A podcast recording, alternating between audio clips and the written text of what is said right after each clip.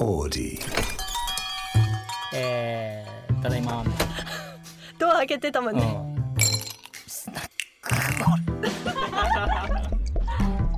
はあスナックオレ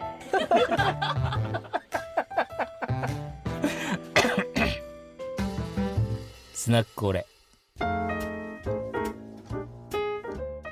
スナックオレ第15回です、えー、今週も引き続き、えー、チームラボ井野本修之さんに来ていただいてます。よろしくお願いします。何？いやいやもうちょっとどうしようかなっていうのが もうちょっと頭がプラプラ。そうだね。あのすいません。そうです。あの先週はね、うん。あの久しぶりの出会いで、あのいろいろ会えなかった期間にね、うん。何してたかとかちょっと懐かしい話をさせてもらったんですけど今週はちょっと僕なんかいろいろうん。今自分のね授業で、あのまあ迷ってるまあ迷ってるとか自分はもうこっちに行こうかなって決めてるんだけど、なかなかこれ理解してくれる人が少ないんで、まあ、やっぱちょっとこういう時は猪子さんかなっていうことでちょっといくつか質問させてもらいたいんですね。でまず一つ目は、えーとまあ、僕らその FR2 ってブランドがあってもともと外国人にどう売るかで作ったんですねブランド。で、えーまあアジアアジア戦略じゃないけど、アジア東南アジアの人たちにどうやって、まあ、愛されるかをメインで作ってきて、まあ、それがうまく当たってあの毎日お店が外国人で溢れててっていう状況が作れたんですね。でまあコロナが来ちゃって3年間まあ世界と断,、ね、あの断絶していて日本人向けやってたんだけど去年の8月ぐらいからまた飛行機が動いたんで。また外国人向けにシフトしてやってるんですよ。たらもう半年で、えーコロナ前の売り上げ抜いたんでもう。でまだ中国人帰ってきてません。で、えー売れ方を見る見てて僕気づいたのがその地方の観光地もいっぱいあるんですよ。僕らのお店で。沖縄とか伊勢神宮とか、まあ、京都もそうだけど。でそのお店って EC で売ってないのね。うん。いやそそこ行かないと買えないんですよ。うん。で、えー原宿のお店も、まあ、外国人が売り上げの、えー毎月売り上げの8割が外国人で、日本人2割しかいないの。うん。で俺そその状態すごいいいなと思ってて、で、えー何を言いたいかっていうと EC をやめちゃおうかなとう思って、ん。いいかも。うん。うん。それなんでかっていうと、これからインバウンドが、まあ、復活してね、うん。で政府が発表してる資料だと、えー2050年ぐらいまでに年間7,000万人インバウンドが来る計算が出てるんですよ。でコロナ前は、えーマックスで2,900万人だったのね、訪日外国人が。でそれが、えーあとじゃだから20年ぐらいで2倍以上になるわけじゃん。うん。でそうなった時に、誰のための e コマースなのかなになっちゃうかな確かにと思った。確かに確かに。うん、なんか外国人はそんな値段とか気にせずにまあ値段気にせずっていうか旅行で来てるから別にいいなと思えば買うじゃん値段気にしないで。でも一方で日本人ってななんて言うんだろう。靴下とかさトイレットペーパーとかはネットで買うかもしれないけどちょっと高いものっていうか贅沢品はもしかしたら店でしか買わなくなるんじゃないかなと思ってるどういうことかっていうとまあじゃあ僕が500万明日ルイ・ヴィトンで買い物しなきゃいけないってなった時に EC でも買えるんだけど500万使うんだったら店に買いに行くかなと思ってるんですね。うん。施しを受けたり、えっとちゃんと見たいからってこと？うん、ちゃんと見たいしそのまあ究極俺は別にネットでもいいんだけどなんか普通の人たちってそのぐらいお金使うんだったらなんかこうなんていうの？施しを受けたいんじゃないかなみたいなわかる。で日本人の若い子たちが例えば1万円の洋服を買うってなった時に EC で買うよりもお店に行ってまあ匂いを感じたりそのあまあお店の空間でまあなんだろう施しを受けて物を持って帰ることの方が価値が上がっていくんじゃないかなと思ってるね。うん、もちろんトイレットペーパーとかそういうのはさアマゾンとかで買うと思うんだけどまあテンションが上がるのがどっちかっていうか。うん。まあうん。人はさうん。その体験をしたいね、うんうんとにかく体験したい、うんうん。で今ここではないどこかうん。の体験をしたいね、うんうんでその体験によりうん。多分普通にお金を払っていくから、うん。うんそのオンラインだとね物だけになっちゃうもんね、うんうんうんそうそうそう。でも人はなんだろうわざわざ旅行するとかってうん。今ここではないどこかに行きたい必ず、うん。だから体験とよりセットになったり、うんうん。あとりょうさんのすごいところはさ、うんうん。自分のお店うんだけではなくてさ、うんうん街の体験まで自分のものにしようとしてるじゃん。う んそうね。もうなんかでもフリーライドっていうかただ乗り？街をただ乗りしようとしてて悪いなっていつも見てて思うんだけど。もうなんか街の体験そうね。おセットでね。ただ乗りしてるじゃん。うん。俺のもんあたかも俺のもんみたいそうそうそうそうそうそうそうだからそれはさなうん。それも含めて体験にななりつつあるから、うんうん原宿にしろ、うんうん。うんえー京都にしろ。ね。うん。だから確かにうん。EC になるとうん。物だけになっちゃうから、うんうん。よりいいのかもしれないね。そう。なんか僕らその最初にバンキッシュ始めた時って2004年なんですよ。ブランドが始まったの。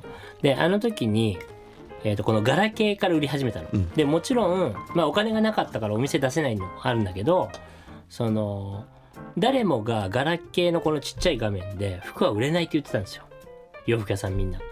でも俺は横でギャルがもうこれで買ってんのうわーってこれ欲しいってやってんの毎日見てたから絶対こっちが来るなと思ってそこにかけたらバンキッシュドーンって言ったのね。でその当時ってだから要はインターネットで服を買うことの方が非日常だったわけじゃないですか。あだよね。で20年経ってそれちょうど2023年だから今あ20年経ってネットで買うことの方が日常になっちゃったよね。確かに。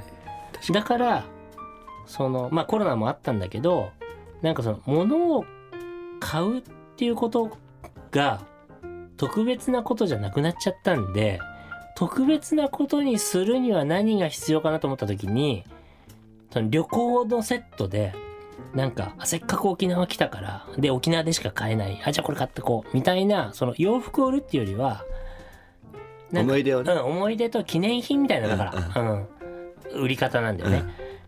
で、まあ、コロナが明けてこの3年間自由に動けなかったからよりその反動でそのリアル店舗の方が盛り上がってるんだろうなってあ。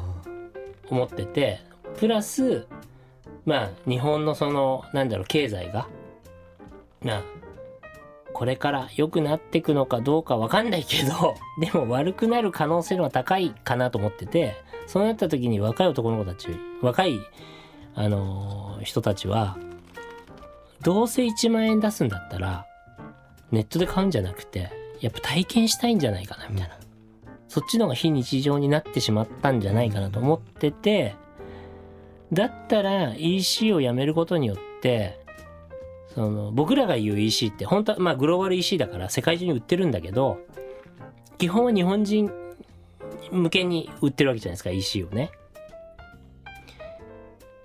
だからそれが必要なくなるっていうかない方がより売れるかなみたいな。そうかもしれないねうん、だって外国人は EC なんて別に日本に来てさ EC で買い物するわけないんだからその外国の方がうん。その EC ではそんなに買ってないんですか、まあちょこちょこは買ってるんだけど、なんか普段買えなくて例えばスペシャルなものだけグローバルで販売しますよとかの方が盛り上がっていく気がする。なんか。まあでも EC やめていいかもしれないね、ね。うん、だってうん。もうそうするとよりより体験と商品がうんうん。区別がつかなくなるから、うんうんうん。なんかなんか今しょうもない話だけど、うんうん。たまにサザビーズとか出るんですよ。はいはいはい。オークション？お買ってくれたうん。うんコレクターが売うんりに出した時に、うんうんで値段が上がるか上がらないかもう分かるんですうよ、ん。何かっていうと、うん。そのオークションの時にうん。本当に展示されるかうん。展示されないかだけ。なるほどへオークションだよ。世界中から参加するんだよ、うん。サザビーサザビーとかなんだっけ、えーとクリスクリスティーズとかね。からさ、もうもうアートがグローバルマーケットじゃん,、うんうんうんでもねそこの会場に展示された時は値段がいくんですね、はあ。展示されない時はあんまりいかないんですよ、だからテンションが上がってないんだ。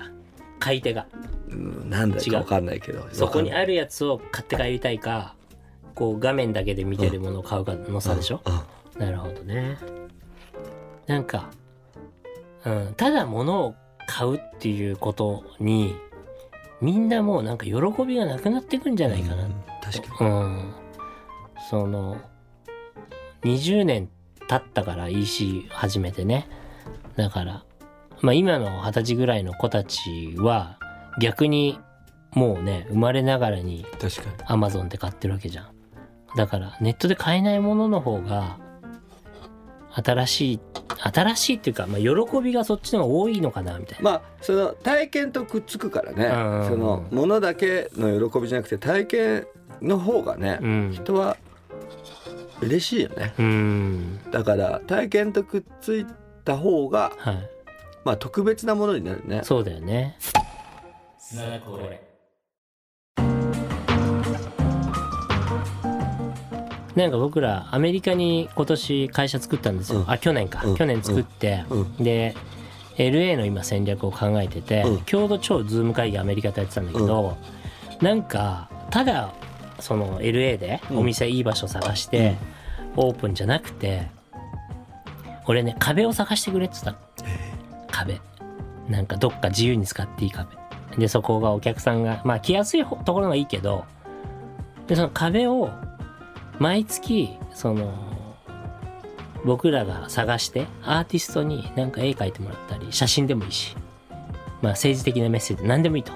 で月に1回そのおアートウォールを変えていくみたいな。でそれの T シャツとかそれのフィギュアとかを FR2 の名前で売売るみたいな。でなんか そうすると今月は誰が分かってんねいやいや今月誰がフィーチャーされるのかなとかさみんなが楽しみにするしその時にその壁のところに行かないと壁のところに屋台出して売ろうと思ってるんだけど買えない商品がね。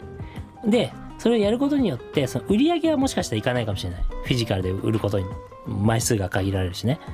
だけど FR2 の価値が上がればなんか特別なもの本当にじゃあチームラボとなんか商品を全世界発売しますっていうのができるじゃん。価値が上がってるからブランドのなんか僕らがそのこのタイミングでさシュプリームの真似事したってしょうがないしなんか彼らとどうやって戦っていくかって考えた時にその彼らがやらない角度でかつその消費者が楽しみにしたり面白いことは何なんだろうっていうのをずっと考えてて面白い。そう。そしたら壁がさ毎と毎月変わっていく。それは、うん。壁はちょっとテクニカルな話だけどさ、うん壁はまで借りるってこと？そうそうそう。壁も壁まで借りる。借りる。それはなんかなんか落書きしてそうな公共の大きい壁の前に作るとかではなくて。本当はそれもやりたいけどね、いやそれは捕まりそうじゃない。それは毎月やってたら。やつ使うかあそれで壁まで借りるってことね。そうそうそう。そしたらもうさ、うん。ありとあらゆることをさ、うん。そのウォールファーストっていうかさ、ウォールファーストならさ、うんした方がいいね。なるほどね。もうもうおかしいぐらい、なるほど。うん、もう明らかにおかしいだろっていうぐらい、もうウォールファーストっていうかなるほどなるほど。なんかなんだろう。アートファーストだと思うんだよね。うーんなんだろう。んうん。コンテンツファーストっていうか、うんうん。そのいやでもさ、うん。10年前とかに比べたらさ、うん。超コンテンツファーストになってるね、うんうん確かにね。ね。うん確かに。あの全てが。だからもう、ねあのネットフリックスも、はいはいはい。もうおもろいコンテンツがあるならうん。もうそれ見るし、そうだね。その何？テレビ局かどうかとか、うん。もうあんまり関係ないよね。ね。もうコンテンツファーストになりすぎてて。だからウォールがうん。もうそのウォールがミュージアムみたいなもんでしょ？そうそうだからギャラリーっていうか、うんだからそのウォールがうん。もうとにかく設計の中でうん。もう一番それはもうめちゃくちゃ面白い。ね面白いよね。なんかほら普通のブランドやらないししかも僕らもその壁に集中するだけでいいからなんか。しかもそこがある種の一個の、うん。なんか LA の一個の観光地になったそうそうそうそう。みんながね見に来てくれる場所になったらなんかすごいいいっていういいし効率がいいなと思って。俺らもオペレーションがね一個壁のことだけ毎月考えてて。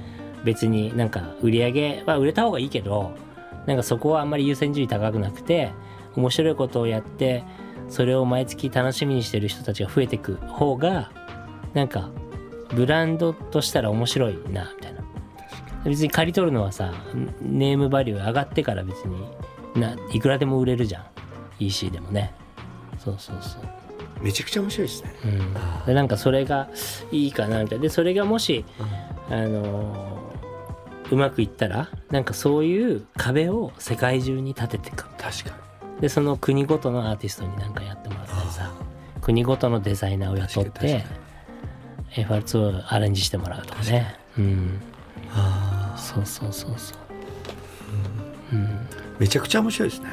ね。でだからそんなチームラボみたいなさっきのアブダビのさあんなでかいのできないしもちろん。だだからああいうんじゃなくてもっと分かりやすくなんだろう。シンプルにさ壁は価値を。外なんですよね。外外外。うん。誰でも見れる。あーいいですようんねうん。あー。そうそうそうそう。いたずら書きもされるかもしれないけどまあそれも含めてなんかストリートブランドそうするとなんかうん。ちょっとちょっとちょっとマニアックだよ。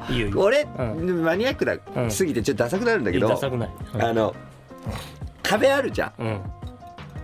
壁はりょうさんのし敷地じゃん、うんうん借りてるから、でここは公共じゃん。でも壁がちょっと奥だとする、うんうん。奥でも何でもいいんだけど、うんうん。壁の前もさうん。りょうさんの敷地だとするじゃん、はいはいはい。その時にうん。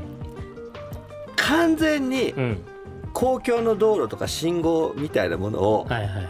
りょうさんの敷地につなげちゃうと。なるほど。で傍から見たらうん。道路がつながってると。でその道路と壁セットでうん。とか信号機セットでうん。作品になったらよりなるほどね。なんていうのビジュアル的になんだろう。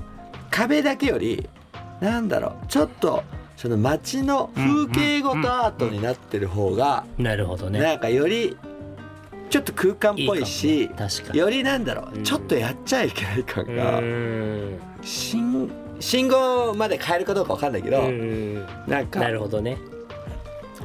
なんかそのあの横断横断歩道まであってうんうん。それごとアートにするとか。アートにした方がうん。よりなんかやっちゃいけない感が出てあとビジュアルインパクトもうんなんかロサンゼルスのうん。本当に街の一部をうん。アートにするみたいなね。アートにしてるようになるほど。なるほど。見えてなんかよりなんかうん。それがちょっと分かりにくいけどうん。何がいいかちょっと分かんないけどうん。壁だけだとさうん。めっちゃいいんだけど壁だけでも、えーロスの後に仮にまあどこでもいいんだけど、えーまあ、タイでもなんでもいいんだけど、うんバンコつくバンク作ったとして、うんうんなんか公共の風景ってさ、うんうん。えー国ごとちょっと違うじゃん、うんうん信号機が違ったり、横断歩道が違ったりあの,、うんうん。あの植え込みのはいはいはいはい。あの公共のところに道路にある植え込みの葉っぱとか。はあのあれが違ったり、うんそういう花壇うんみたいな、そういうのもなんか含めてね。そのままなるほど。まあコピーして、うん。あたかも本物のようなものを作ってそれごとアートになるとまあ使おうが使うまいがアーティストによるけど、うんうんアーティストがそこも使っていいみたいになったらなんかより街が街の一部をなんかアートにしてるみたいな感じで、なるほど。そうすると街ごとにちょっと風景も変わるし、まあ壁もいいし、うん。もしかして建物でもいいのかもしれないね。ああそのままね。うん。あなんかでも壁と建物とか、壁と建物とかなんか、その街の色がちょっとあるところね。あるとーよりいいいいよね。なるほどなるほど。うん。うんうんそれめちゃくちゃ面白い。そうなの。だからそれをなんか考えててそうちょっと猪子さんに壁打ちさせてもらうと、え。AC をやめるっていうのと、うんその店を出店していくんじゃなくてまあ壁壁をし出店していくっていうか出店？うん。めちゃくちゃ面白いね。うん、なんかただ服を売るのは、なんか売れなくなる気がするんだよね本当に、まあうん今も売れてないかも。ただ服を売るだけだったら、うん。安いものしかね。面白い面う白い、ん。いやーめちゃくちゃ面白いそれ。そう。なんか壁がさらにうん発展して街街にみたいになったらねう、ん。の一部みたいに。でもうん。その変な話さ、うん。まあ今バンクシーちょっと政治的になったけどさうん。もともと昔のバンクシーってさ、うん街の一部も含めて作品だったからかっこよかったじゃん、うんなるほどね。あ渋谷のねあスクランブル交差点とか。あとあのバンクシーのさ昔の、なんていうの？あバンクシーね。うんあバンクシーバンクシー。はいはいバンクシーのさ、うんうん。昔の作品特にさ、うんうんうん。なんだろう例えばそのままね使ってね。そうそう。んうんうんうん。例えばこういうの。ああはいはいはい。それもセットでね。ね。うんうん、だからそういう方が、うん。なんかだからこういうのまでうんうんうん。自分のものとして用意しなるほどなるほど。まあ変な話。なるほどね。それの方が、うんうんうんそれがなんかよりそれも使って考えてくれっていうよね。うん。うんうんまあ普通に道路があるだけでも、うん。で道路まで使っていいだけでもうん。いいのかもしれないうんけど、うんうん。なんかこんな感じだったよね。うんうんそうそうそうそう、ね。そこにあるものをねね。使ってね。うんうんうん。それがなんかより街の一部っぽくて、んうんそれが今はこれ平面的だけど、うん。より空間的になったら、なるほど、まあ今グラフィティロンドンで検索したけど、うん、ちょっと空間の方がかはいはいはいはい。っこいいもん確かにね。壁ってさ、うん。大きい壁ってさ、うん。建物の背面じゃん。うんうんでも背面ってことは道路に面してないじゃん。うんうんうん。だからなんか駐車場になってるようもしくはたまたま空き地になってるような背面か、うん。うん。かうん道路沿いはうんちっちゃい家だけど、後ろがたまたま大きい建物の背面。そうなった時まあ仮にまあその場合背面を借りるわけじゃん。うんうん。うんその時にもうん。う1階まで借りてさ、うん。壊したらいいよね。ああ建物ごとね。1階の、はいはいはいはいそうするとさ、うん。1階がさ本当はちゃんとした建物でも背面だけだと分かんないから、ちょっと廃墟っぽくなってて、そこまでなるほどなアるほど。ートにできたりするとよりより体験に入っていける体験になうん奥までね入ってって。でそのその廃墟のうん。奥に入り口から見えても見えなくてもいいんだけど、うんうん。ちょっとお店がなるほどお店が廃墟の後にまあお店の中は綺麗でいいんだけど、うんうんなんかね俺ねうん。あの三船山やっててうん。あの神様その、はいはいはい。でボルボさんがうん。スポンサーしてくれてて、はあはあはあ。で作品見たよ見たよ。ボルボがぶっ刺さってるやつそうそうそう。ぶっ壊しかあれ壁壊したの？ああ置けるように？置けるように。ほうほうほうほう。あの入り口から入れるとさランプのとこ通らなきゃいけないからさ、ちょっと作品壊れたら嫌だなと思って、うんうんうん。もう壁壁壊しちゃうみたいな。すごいね。そこから入れたらさなるほどちょっと異次元っぽいしまあうん。そこも作品にでちょっと空間っぽくなるしなるほどね。その奥にお店がなんかそうだね。確かに。そういうもう例えば壊す予定のところを借りて。あ壊す予定じゃなくても、うん。要は背面に道路沿いだとうん背面じゃなくて正面になうるじゃん、んだから背面が道路があってちっちゃい建物があって背面か、うんうん。ど道路があって駐車場があって背面かみたいなところだとはなんか壁ってさうん。なんかなかなかないか。ね、うん。でも背面が背面っていうのはビル建物をね。うん。5階建てとかで、はいはいはい。それだとさ、うん。現実的にさうん。見つかる気がして。確かに。ででその場合前が駐車場か前がまあたちっちゃい建物だったらまあ、うんうんうん。そこごと。うんうん。まあその場合はだから背面だけ借りて、うんうん。なるほどなんか俺イメージ的には学校のさ塀とかあるじゃんよく。例えば道路沿いのね。なんかなんかを囲ってるわかんない。刑務所でもいいんだけどなんか囲ってる壁の一部を借りて例えばでそこに毎回屋台を持ってって 月に1回だけ販売するとかね。なんかそういうまあでもそら国によってさ違うから環境が。それは場所ありきでいいかなと思ってたんだけどまあ確かに借りれるんだったらそういう建物ごと借りてぶっ壊し1て回だけ借り一回背面はさただみたいなもんだからさ、ね。多分すごい安く借りれて、うんうんうん空間ごとね。うん。うんうんなんか街の一部っぽいとなんかより。うんうんうんうん。なるほどなあとさ、うん。全然関係ないけどさなんかあの三船も来てもらったでしょ、うん。あそこ昔さホテルの前駐車場だったんだけど、はいはいはいはい。なんかわざわざさ東京や大阪から来てさ、うんあの偏僻なとこまで来てさ、うん。ホテルの前駐車場嫌だなと思って、うんうんうんうん。お庭にしようと思ったの。はいはいはい。でも横にさ江戸時代のさ名庭があってさ、うん俺ごときがさ、うん。庭ちっちゃいとこ庭作ってもさ、うん。なんか負けちゃうじゃん。うんうんなんかこう駐車場が植物で壊れるようなうんうんお庭にしようと思ってうんなるほど。それで嘘でうん。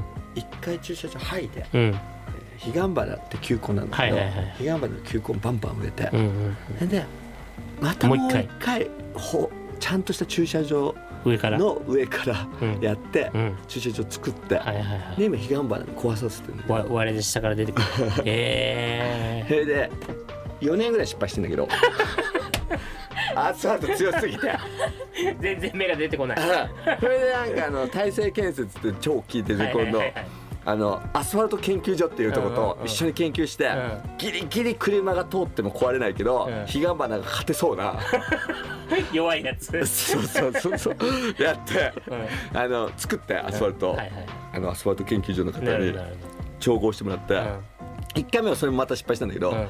とうとう今年あの彼岸花だけだと年に1回しか勝負できないから、うんうんうん彼岸花科に水仙とかいっぱいあるのよく似た科が、うんうんうん球根系の、はいはい。それで冬植えて春出るやつで、ん。バンバンアスファルト突き破って付き合ってへえそれで成功したから。すごいね。で何が言いたかったかっていうと、うん。だから嘘の駐車場結局作るんだけど、うんうん。嘘のなんか道路を作るみたいなの、うんうんうん。面白い、すごいねそれ。どう？この無駄な戦略。いやいや無駄な戦略ボクサーもどうせあんな偏僻なとこ誰も来ないし好き勝手してるだけだし ほっといてくれよ、う ん確かにね、うん。でもそうそうだね。いや嘘の駐車場毎回4年連続嘘の駐車場作ってる。やばいね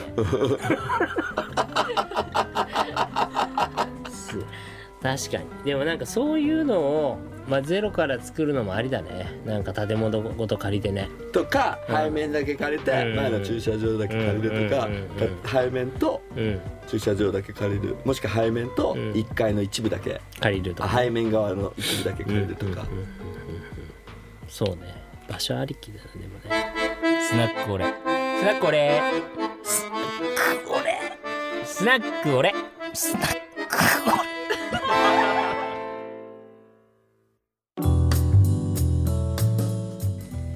そうなの。それでなんかさ、うちはその smoking kills っていうさ、うん。標語が世界商標取れてるんで、うんなんかそれを使って、うん。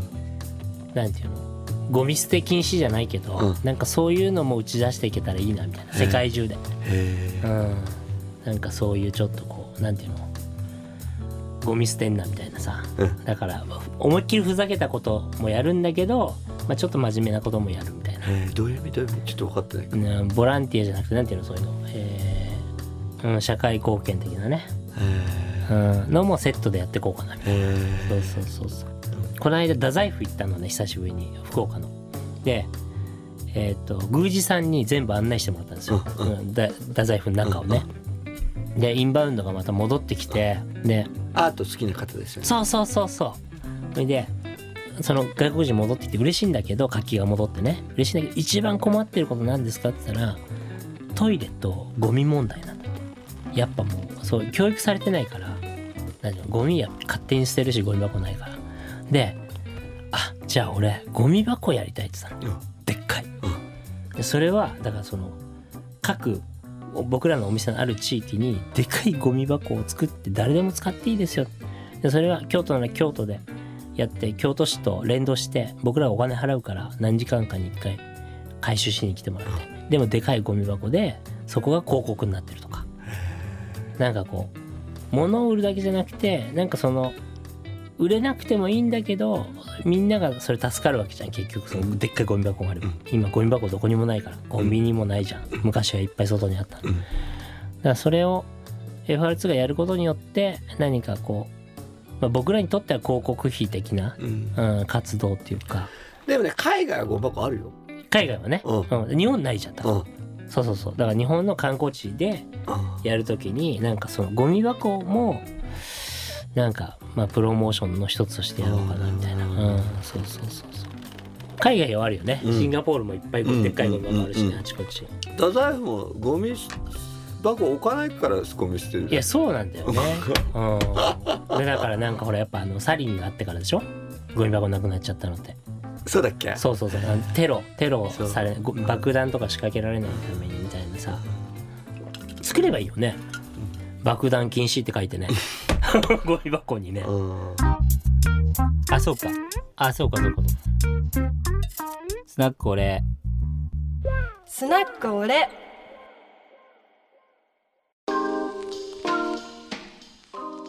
めちゃくちゃ面白いですね。いいよねその壁のあれは。うんなんか普通の洋服屋さんがやっぱやらないことをやらないと、まあかまあ、勝ち負けじゃないんだけどそもそも戦う土壌にさ上がれないじゃん。大きいところがいっぱいあるからね。うん。だから僕らが売り上げじゃなくて何がお面白いと思ってもらえるかみたいな。あなんか変なブランドまたアジアから出てきたぞみたいなどうやったら思ってくれんのかなとかさ。うん。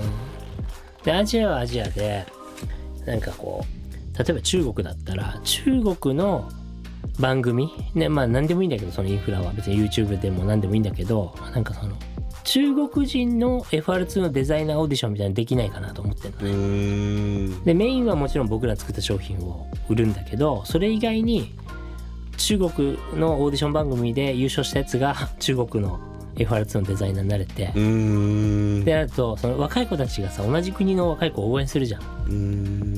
からなんかそういうのを各国でできたらいいいいなみたいな、各国にデザイナーを置いて、その国のアートを作ってってもらうみたういな、ーん。とか。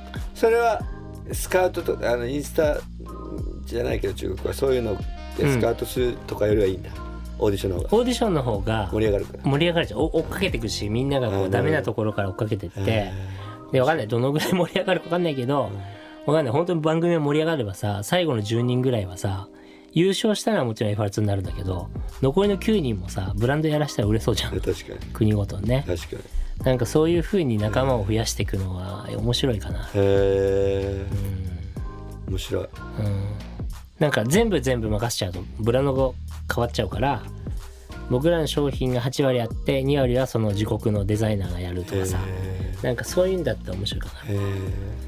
まあでもねロゴだけ守れば、いいよみたいな。あまあまあまあまめちゃくちゃいい。いやいやチームラボのがいいよ。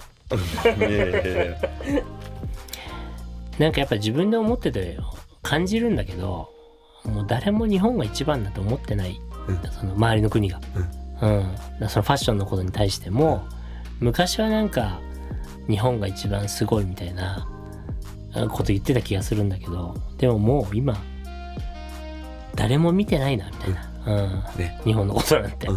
そうそうそう。韓国が憧れてんのは日本人だけで 韓国の子たちは全然日本のこと見てないし。だから国がどうこうっていうよりも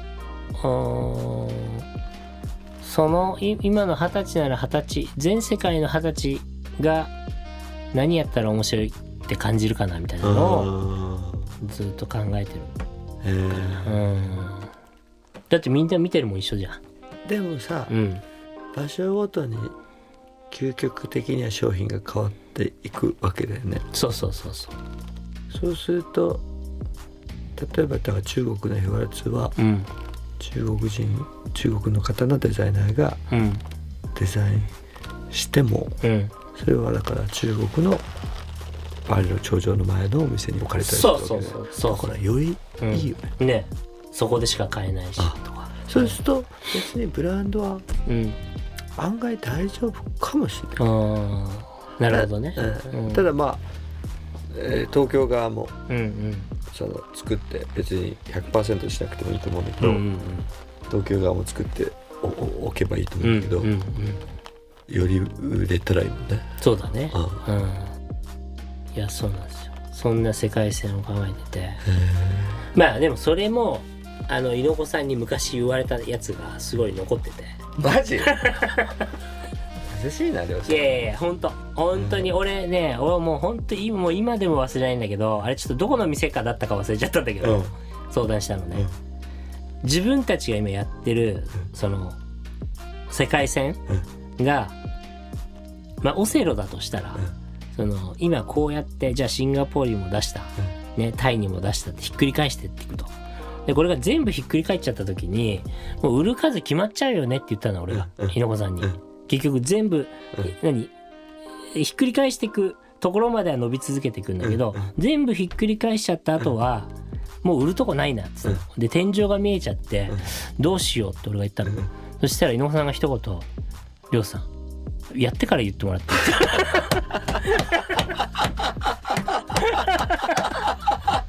いい言いそいや俺本当にそれすごいもうハッとさせられて。確かに。まだ全然一コマぐらいしかひっくり返してないわ。だからだからそういうなんか先回りしてやめるんじゃなくて、うん。とりあえず行ってみようみたいな、ううん。行ってみよう精神ね、うん。それももう猪子さんに習いました。そうそうそうそう。そうなんだよ。だからそういうふうに毎日世界戦をねうん。どうやっていくか今。いまだにずっと考えてる。えー それなのにチームラボどんどんいっちゃうからさあれみたいな。そうなんです、はい、じゃあちょっとね長くなっちゃったんですけど今週はえー珍しく、えー僕の悩み相談を井上さんにしていただきました。光栄でとんすでもないです。悩み相談じゃないもう全部決まってるじゃん。いやいやいや壁打ちね。壁打ち。うん確認。う んはい。ということでそれこれ第15回ありがとうございました。ありがとうございました。